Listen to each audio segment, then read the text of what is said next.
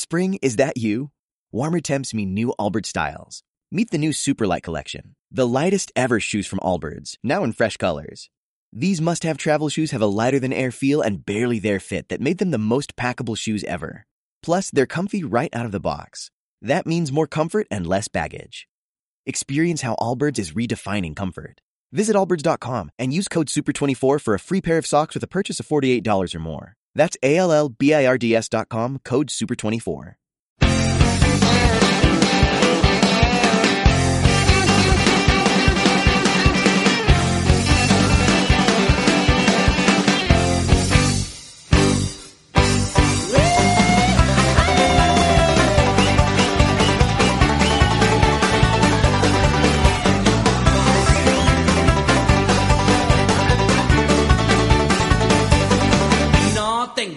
Puto duro, estoy en la puta calle, me he quedado sin currelo. No he pagado la hipoteca, han expropiado mi casa y casi voy al talego.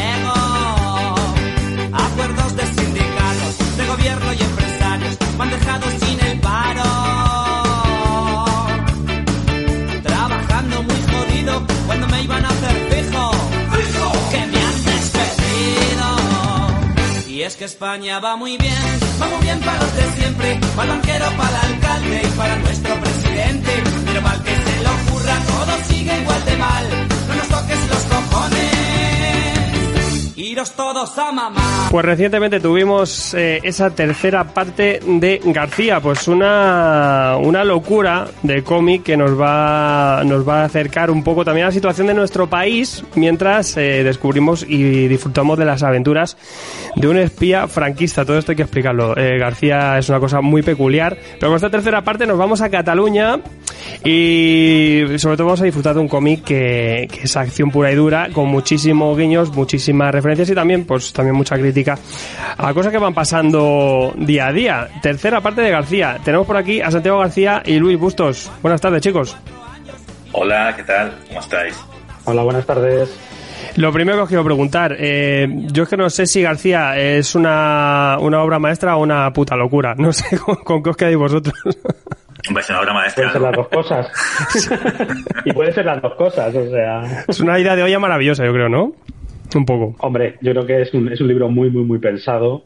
Y lo único que, claro, pues es tan explosivo que, que puede chocar cuando te acerques a sus páginas. Bueno, a mí me parece bastante razonable, no me parece tan, no sé, quizá porque al final uno viene todavía a leer el TVO, ¿no? Y bueno, pues estás acostumbrado a, a, a coger personajes y meterlos en, en, historias de estas y además... Mmm, o sea, por un lado es muy loco si lo miras desde el punto de vista del mundo real, pero sí. yo creo que desde el punto de vista de una historia de, de aventuras y acción y tal, hemos intentado en las eh, tres libros que hemos sacado hasta ahora que esté muy anclado en la realidad, ¿no? Que esté como, o sea, quiero decir que, que, que al final se va muy de olla, pero siempre mantenemos un pie, ¿no? Un poco dentro de lo que, de lo plausible, ¿no? Siempre. Sí. No, no es tampoco una, una caricatura absolutamente absurda, creo. No sí, yo, yo, quería preguntar un poco también el, el, enfoque que le dais, un poco también la interpretación que se puede dar un poco a, a cómo repasáis todo esto. Pero bueno, García, primeramente, pues eh, sobre todo tenemos la historia de eso, de un, un espía que, que, trabaja para el franquismo, se queda en cierto letargo y despierta en nuestra época.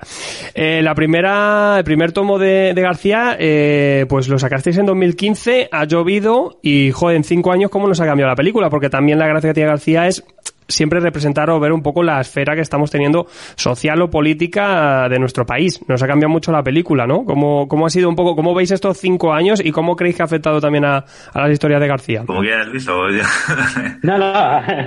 bueno, yo, yo creo que, hombre, hoy, a ver, hoy en día, efectivamente, pero a día, vamos, a día de hoy, comparado con hace diez meses, claro, ha cambiado todo el mundo por, por la pandemia. Entonces eso hace como que de pronto estamos en una situación muy rara, ¿no? Sobre todo con las historias, con las ficciones, que, que, que, muchos llevábamos años trabajando en ellas, porque de pronto parece todo muy desactualizado, ¿no?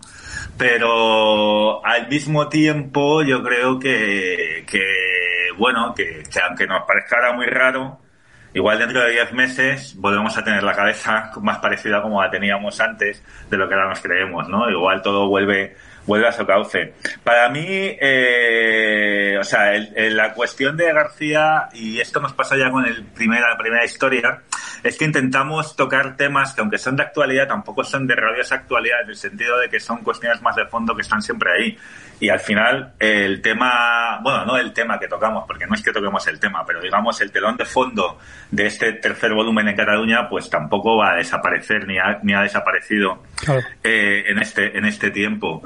Eh, yo creo que, que, no sé, que no, que no tenemos que estar tan, o sea, que, funciona igual. Para mí quizá, y esto es interesante porque es un tema que está en García desde el principio y se va desarrollando en la actualidad al mismo tiempo que, que lo teníamos ya un poco en nuestro, en nuestro, en nuestro proyecto.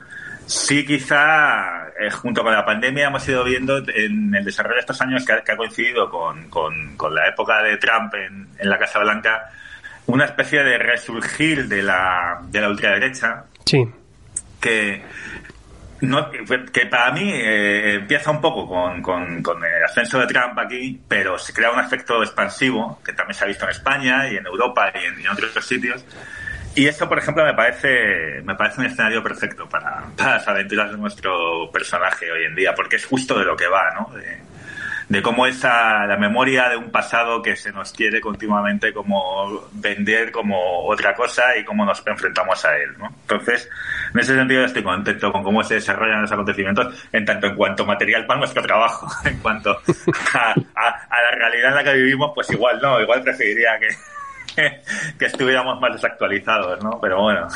Es cierto que, lo que nos pasó con los dos primeros libros es que teníamos una sensación ¿no? de, que, íbamos un poquito casi a la par ¿no? de, ciertos acontecimientos y estábamos ahí como un poco muy diciendo, bueno, estamos aquí trabajando en un, en un proyecto que, requiere mucho tiempo, que, el margen de maniobra mm, pues, pues es escaso pero, pero salió bien, ¿no? Salió bien en el sentido de que, de que lo que reflejábamos en el cómic, pues de cierta forma, pues estaba sucediendo en la, en la, sociedad española. Y en el tercero, pues, bueno, teníamos la seguridad de que, de que hay ciertos temas que son cíclicos y pues no contábamos con un año de pandemia y de estas circunstancias, pero sabemos que, hay ciertos temas en, en García que, que volverán a la sociedad y que están y que, están, y que son continuamente pues eso entran dentro de un círculo vicioso, ¿no? Y en este caso, como es Cataluña y el conflicto con, con, el Estado español, que suena como muy, muy gordo, pero bueno, sí que vosotros siempre vais buscando un poco, pues, un poco la, esa imagen subversiva o tocar esos temas un poco más subversivos dentro de lo que al final es el fondo de García, que es una, una historia mm, sobre todo de acción, ¿no? De, espías, ¿no? Eh, entretenimiento puro y duro, pero siempre con estas referencias un poco lo que pasa, como decíais, en, el primer tomo centráis un poco más en el tema de la corrupción, que íbamos por esa época con aquello.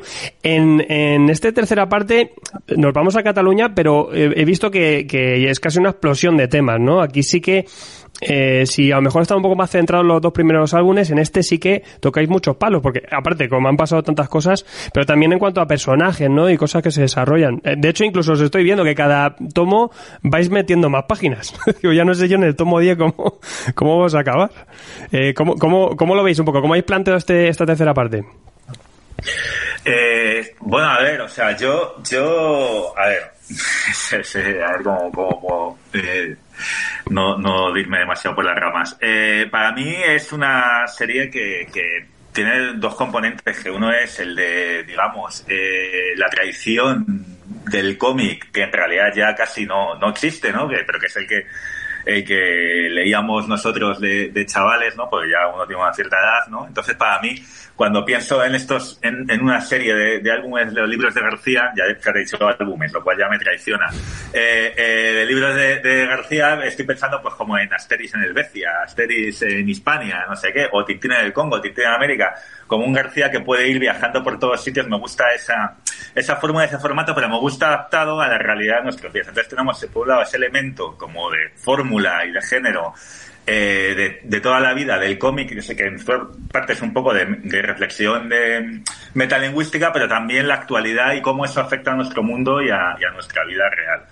Entonces esa, esa, sería la idea. La idea sería desarrollar en la serie, una serie, eh, la mitología propia del personaje, cómo se va él descubriendo, pues claro, hay un misterio, hay un secreto ahí de, de, de, cuál es su realidad, de cuál es su pasado real y de qué es lo que hizo lo que no hizo, al mismo tiempo que va descubriéndolo, pero al mismo tiempo que va entrando en contacto con, con el mundo actual en el que estamos, ¿no? Con su realidad hoy en día. Y luego lo que dicen los personajes hace gracia porque a mí me gusta mucho Berlanga, entonces hay una, hay una escena aquí muy berlanguiana que Luis la ha hecho, pero de maravilla, ¿no? Me, encanta, que es cuando están en, casa del, del primo de, la gente de Higinio Morales, entonces empieza a salir gente y gente y cada vez más, y van hablando y todos a la vez.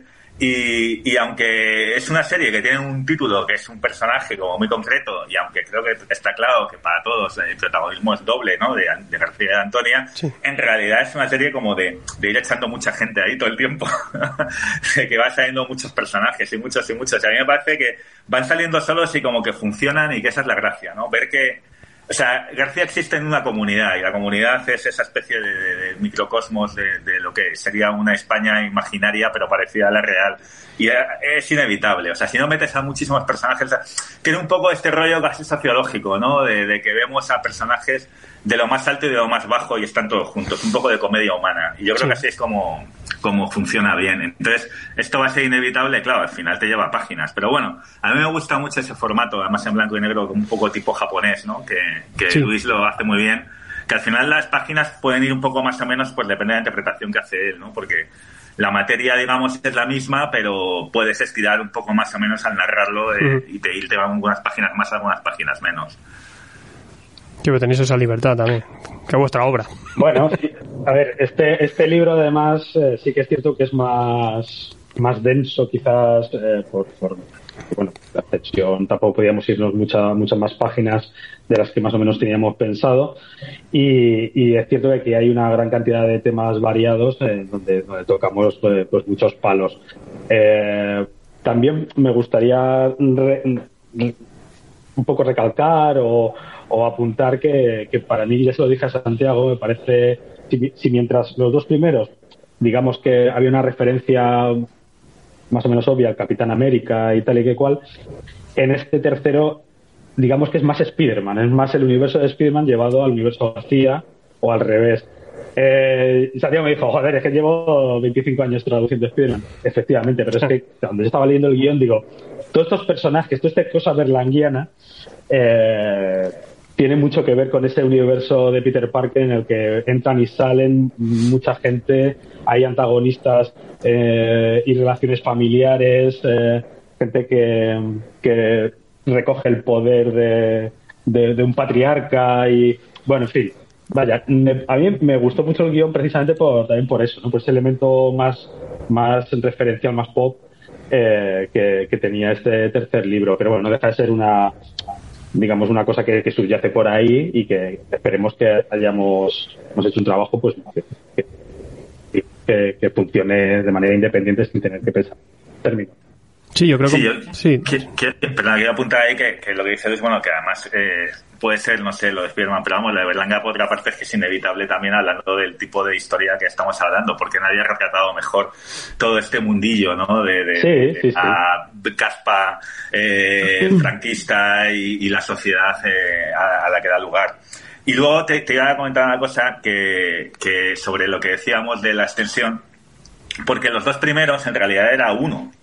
Lo que pasa es que cuando ya lo estábamos desarrollando, pues nos dimos cuenta de que se podía hacer en un volumen, pero digamos muy comprimido y que al final en el cómic a veces necesitas un poco más de espacio para contar lo mismo, pero contarlo, que es una cosa que hacen muy bien los japoneses, que es un, algo que, que, ha faltado quizá más en el cómic occidental, ¿no? Y, y que es tener todo el espacio que quieras, pues, simplemente ya no para contar más, sino para que si tienes una escena de acción, poder desarrollar en las páginas que te dé la gana y no tener que meterla en tres páginas con un montón de viñetas pequeñas. Que esto es algo, pues que además Luis lo hace muy bien, le saca mucho provecho, o sea, es algo que le beneficia mucho. Entonces al final, en un momento determinado dijimos, vamos a contar la misma historia, pero la vamos a dividir en dos volúmenes, porque con lo mismo eh, nos va a quedar mejor. En este tercero, podríamos haber hecho lo mismo. O sea, en un momento podríamos haberlo partido en dos, porque realmente de materia narrativa tiene tanta o más como los, como los dos primeros. Pero bueno, al final decidimos que, que también podíamos hacerlo así, con un poquito más de páginas que los dos primeros. Y a mí una de las cosas que me gusta y que aprecio es precisamente que sea muy denso. Porque una cosa que a veces se echa de menos en, en el cómic, nos ha pasado a todos, es que, aunque nos gusta, que a veces esta sensación de que a veces nos falta un poco de densidad en Sí, la- algunos cómics, otras la veces compresión. quieres más espacio, pero, ¿sabes? Pero dices, como cuando es una novela, digamos, en el sentido de, de que pasan mogollón de cosas, ¿no? Y tienes como mucha sustancia. Y bueno, eh, yo creo que ese es nuestro tono. O sea, que para mí aquí está claro que, que, que los García deben de ser así, vamos, para, a mí, para mi gusto es como, como funciona. Sí, aparte, aparte tenemos, tenemos a un dibujante que de síntesis sabe un poco. O sea, lo que es sintetizar y, y sacar en, en como quiera, luego en plasmar en las páginas, yo creo que Luis ahí en eso. Porque, por ejemplo, con Bueno, Fariña lo que pasa es que aluciné. García lo que pasa es que García es un, es un TVO muy exigente y que requiere Mm. muchos tonos, muchas eh, hay momentos de acción, hay momentos de comedia, de reflexión y, y todo eso hay que modularlo. Y es lo que decía Santiago, y dice, bueno, en los dos primeros pues los, los separamos y tal, le dimos más aire, le dimos una modulación concreta y en este de otra manera, pero, pero todo eso pues, eh, pues se tiene que modular, claro, y, y- y el dibujante tiene que adaptarse a, a, a- cada, a cada secuencia, a lo que pida la secuencia, claro. De todas Luis lo hace, hace, lo hace todo magnífico y, la gente se queda mucho con, a ver, o sea, quiero decir, es, es espectacular, con todas las secuencias espectaculares de acción, que si el tren, que si tal, está fantástico. Además, toda esa escena él la planificó de una forma completamente distinta a como la planteé yo y queda genial. Eh, y está muy bien, pero a mí personalmente lo que me parece que de verdad le da más todavía a García es eh, la forma que tiene de trabajar a los personajes en los diálogos y las escenas eh, más cercanas, porque ahí es cuando se ve, o sea, hay mucha gente al final que, que aprende a dibujar cómics dibujando edificios cayéndose y gente atravesando paredes y todo esto. Pero hay muy poca gente que sea capaz de hacer eso y que luego además sean capaces de hacerte simplemente a gente tomándose un café y poniendo una cara y no sé qué, y que tenga gracia y que tenga ritmo el, el diálogo, porque el diálogo no sirve de nada si luego los actores no lo interpretan bien.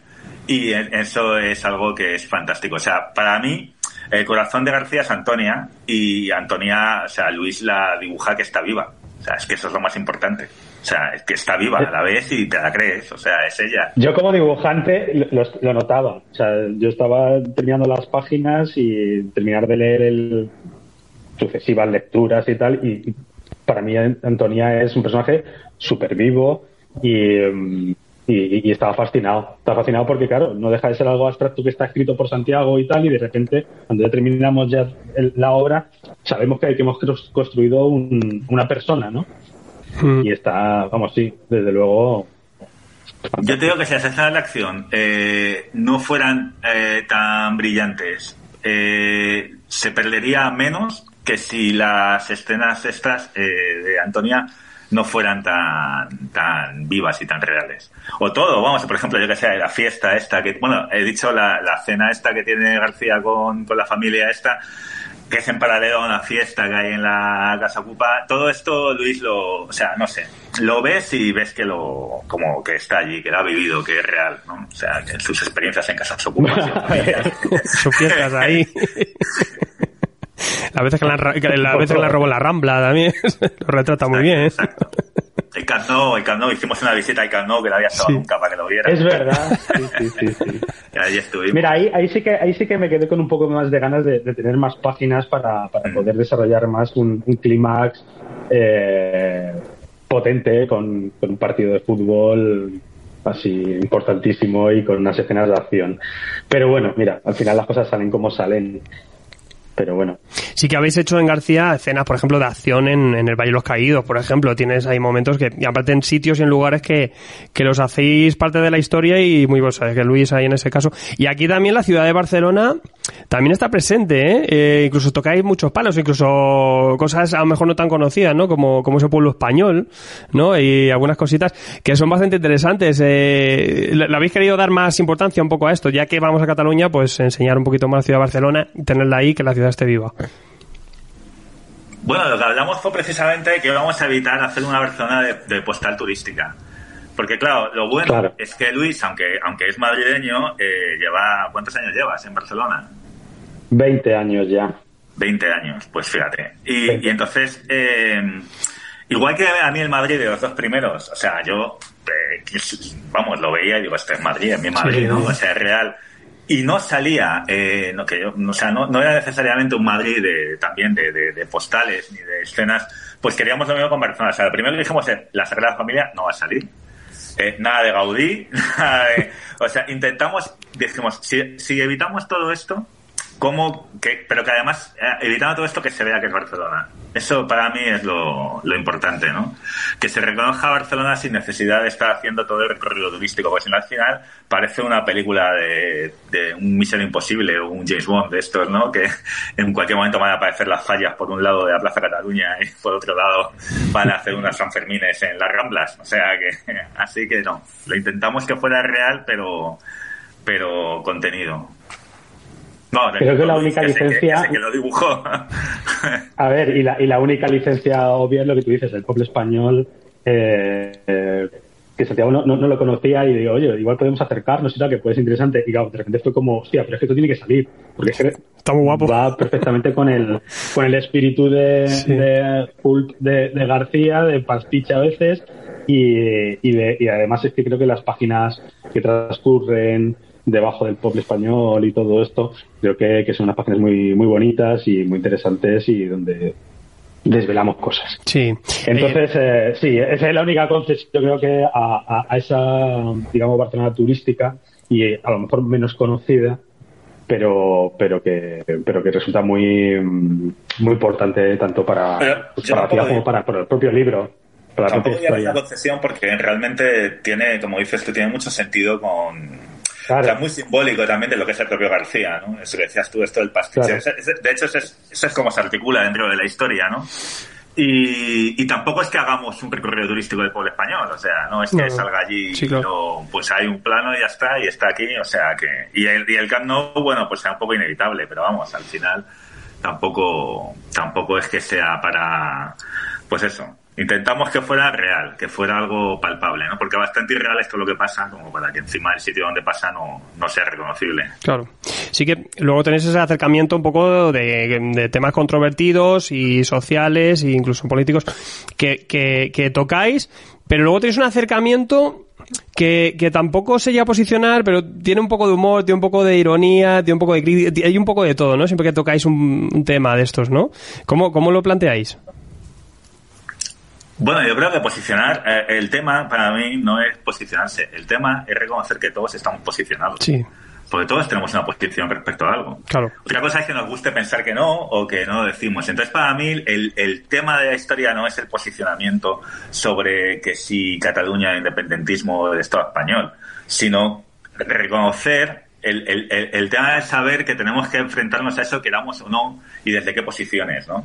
Entonces, eh, a esto es a lo que vamos. Por otra parte, a, a, a, más allá de eso, como me decía Manel, que también formó parte del de, de origen de esto y tenía algunas páginas en los primeros volumen y, y, aquí nos ha hecho la traducción de los diálogos al, al catalán uh -huh. y, y, lo leía y me decía, cuando leía me decía, bueno, dice, está muy bien, dice, porque además dice, no es sobre Cataluña, es una aventura de García en Cataluña. Claro. Eh, la gente está todo el rato esperando como algún tipo de eh, discurso político con el que identificarse o contra el que identificarse, ¿no?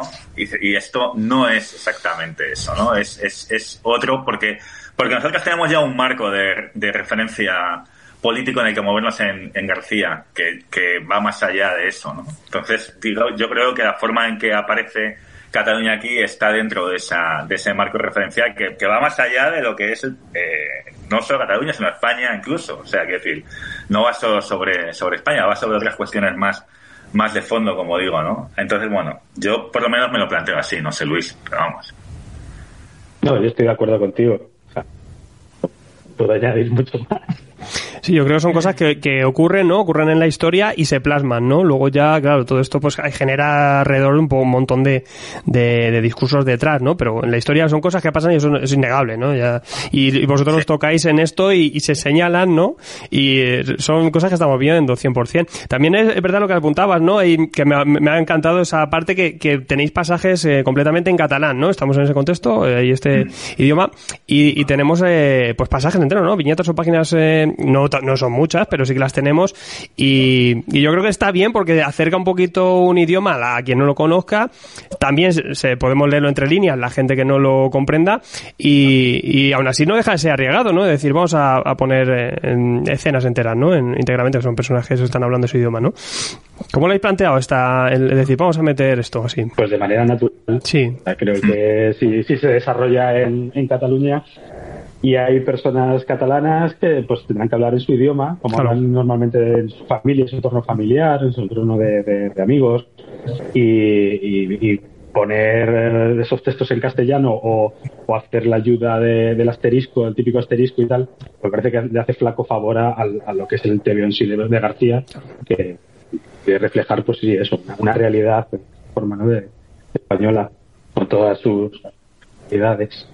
Sí, lo tuvimos claro desde el principio, no fue algo que mm. dudábamos. Hombre, evidentemente hemos hecho un esfuerzo por en realidad eh, reducir un poco digamos, eh, la cantidad de catalán que sale pensando en que, bueno, que, al final va un, poco un público que tampoco puedes a lo mejor hacer que se pierda completamente, pero tampoco hemos, eh, o sea, pero, pero cuando hemos tenido la oportunidad de hacerlo, lo hemos hecho porque lo que dice Luis es que es, o sea, intentamos reflejar la, la normalidad. Te recuerdo que en la primera historia también hay diálogos en curso.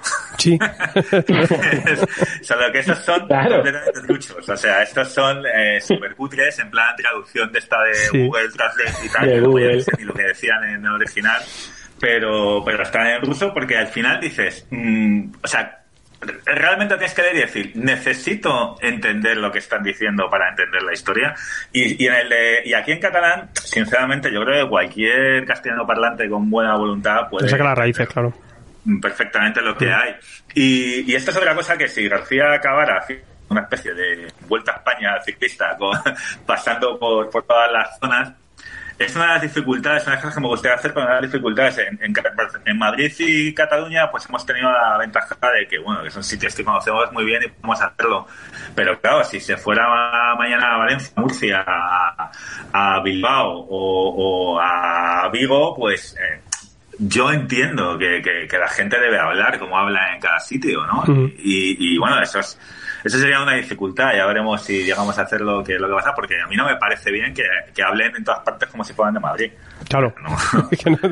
Yo, creo, yo creo que ha contextualizado muy bien el, el, estar más allí. O sea, aparte de eso, eh, plasmar un idioma que, que, es, aparte me encanta. A mí, por ejemplo, yo el catalán. Yo, por ejemplo, en mi caso, que entiendo catalán perfectamente, hablaba de pequeño, yo me he medio criado en Cataluña, eh, pero por ejemplo, es, escrito no lo manejo. Y entonces, al leer García he dicho, he dicho joder, pues me tengo que, leer un poquito más de catalán, porque luego en, en, la parte escrita sí que la compresión es distinta. Y, y, es una cosa que hasta te pica, ¿no? Pero sí que sientes más que realmente estamos allí y, nos acercamos un poco a, pues a, Barcelona y a la gente de, Barcelona que habitualmente hablan en su idioma. O sea que, que muy bien por esa parte. Eh, y luego también en esta tercera parte os he visto que habéis metido algo de color. ¿Cómo ha sido un poco esto? Y también cómo se lo han tomado en la, en la imprenta. Porque también ha tenido que ser un poco... ¿Cómo se lo ha tomado el editor? Claro, claro. no, pues, pues bien, bien. O sea, a ver, ya en, los dos primeros sí que había unos toques de, color en unas secuencias oníricas que le daba ese punto eh, diferente, ¿no? Y, podríamos decir que hasta arriesgado, pero bueno, ahora ya pues no es, tanto. Pero en este segundo, pues queríamos ir un poquito más allá, ¿no? Y, ofrecer algo, siempre, siempre ofrecer algo nuevo al lector, algo que le sorprenda, que cuando pase la página, de repente diga, hostias, qué valientes, qué, qué curioso, qué, y bueno, pues hemos hecho también ese, ese pequeño experimento. Siempre, siempre con, con, sentido y sensatez. O sea, no, experimentar por experimentar, sino tiene, tiene su, Debo decir que, que la, cómo trata esas partes eh, Luis, eh, se, vamos, yo no tenía, vamos, tenía algunas ideas de cómo se podían tratar, pero no sabía cómo iba a hacerlo. Y cuando lo vi me sorprendió, se lo inventó completamente, se sacó de la manga y me pareció me pareció espectacular, vamos, me pareció un hallazgo que dije, joder, esto qué bien, qué, gran idea, vamos, qué bien funciona.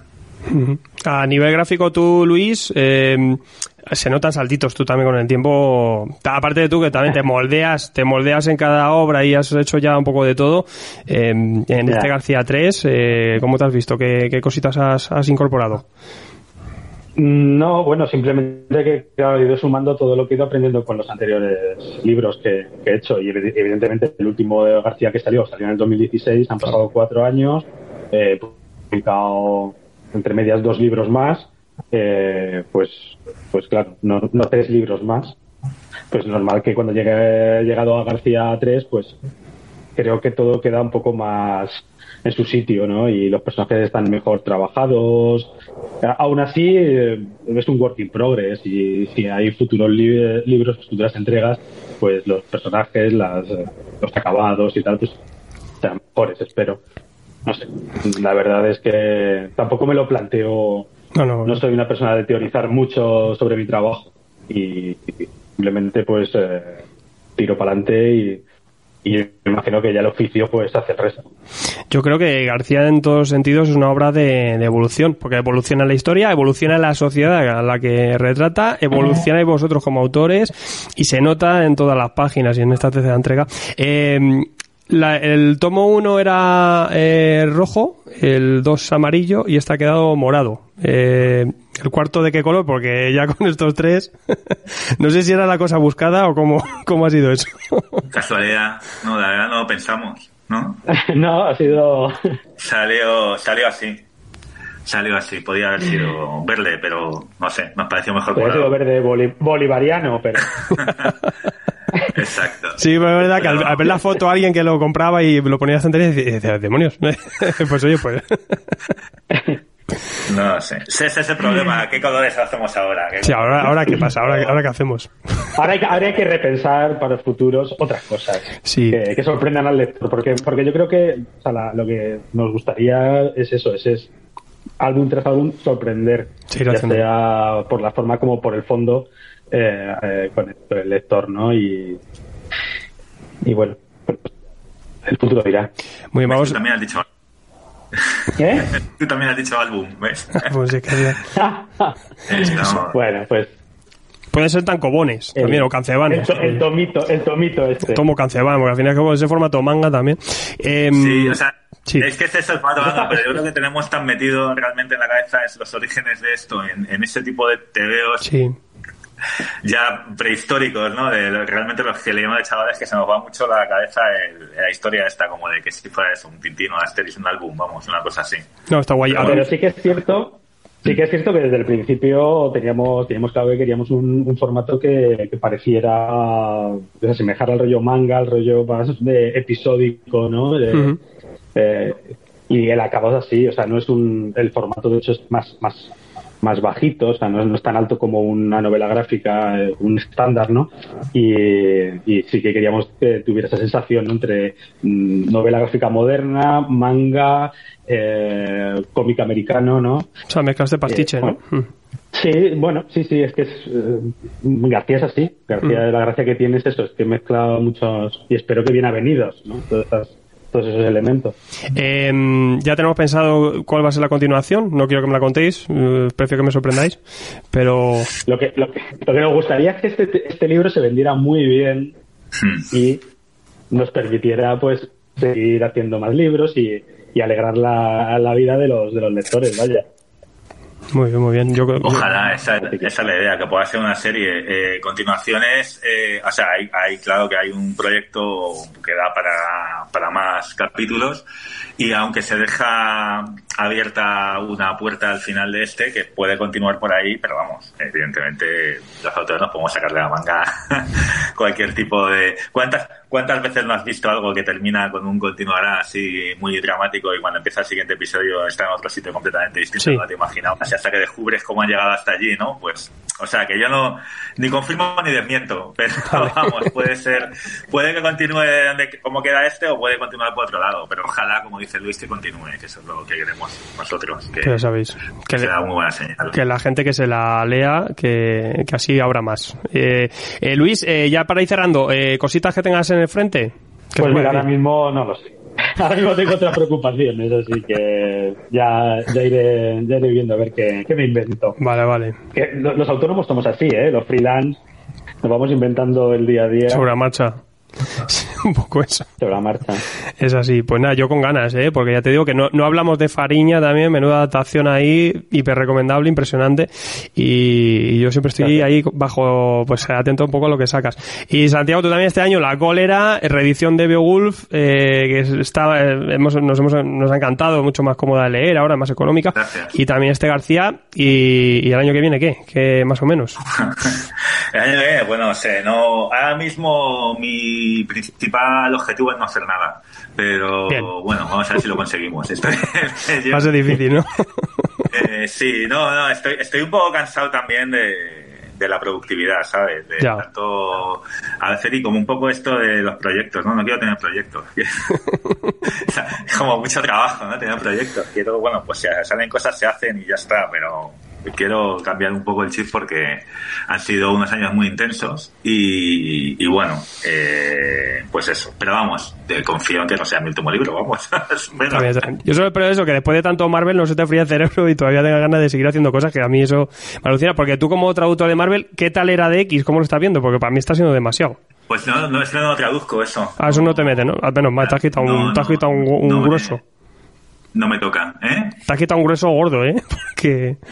Pues no, bueno, es, es eh, yo estoy más en, en el rincón arácnido del, Bien, del bien. universo Marvel. que- Está más tranquilito ahora. ya ¿Está? Está más tranquilito, más o menos. Un poquito. Bueno, pero vamos, sí, bueno, pero tranquilito para eso. O sea, ahora mismo están saliendo todas las semanas, sacan uno porque están siempre con una hiperproducción. Al final, entre Spider-Man y los X-Men tiran de, de carro. Por mucho que digan, eh, siguen siendo los, los que las locomotoras, vamos, por mucho que por muchos vengadores y mucha historia que te metan, al final siguen siendo los que llevan el peso de, de la editorial. Y ahora que va a haber tres o cuatro Spider-Man en la misma película, pues más todavía para repartir el peso. A, a que se va a liar, que se va a liar en los cines y, eso explotará en, la- en el papel. Pero bueno, pues chicos, muchísimas gracias eh, desde aquí por recomendar este García, que la gente se acerque, que, al final es una fotografía también de lo que va pasando.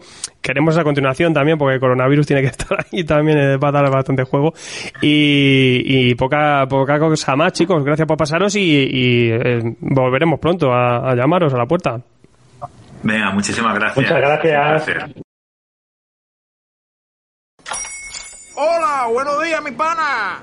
Buenos días, bienvenido a Sherwin Williams. ¡Ey! ¿Qué onda, compadre? ¿Qué onda? Ya tengo lista la pintura que ordenaste en el ProPlus app. Con más de 6.000 representantes en nuestras tiendas listos para atenderte en tu idioma y beneficios para contratistas que encontrarás en aliadopro.com. En Sherwin Williams somos el aliado del PRO.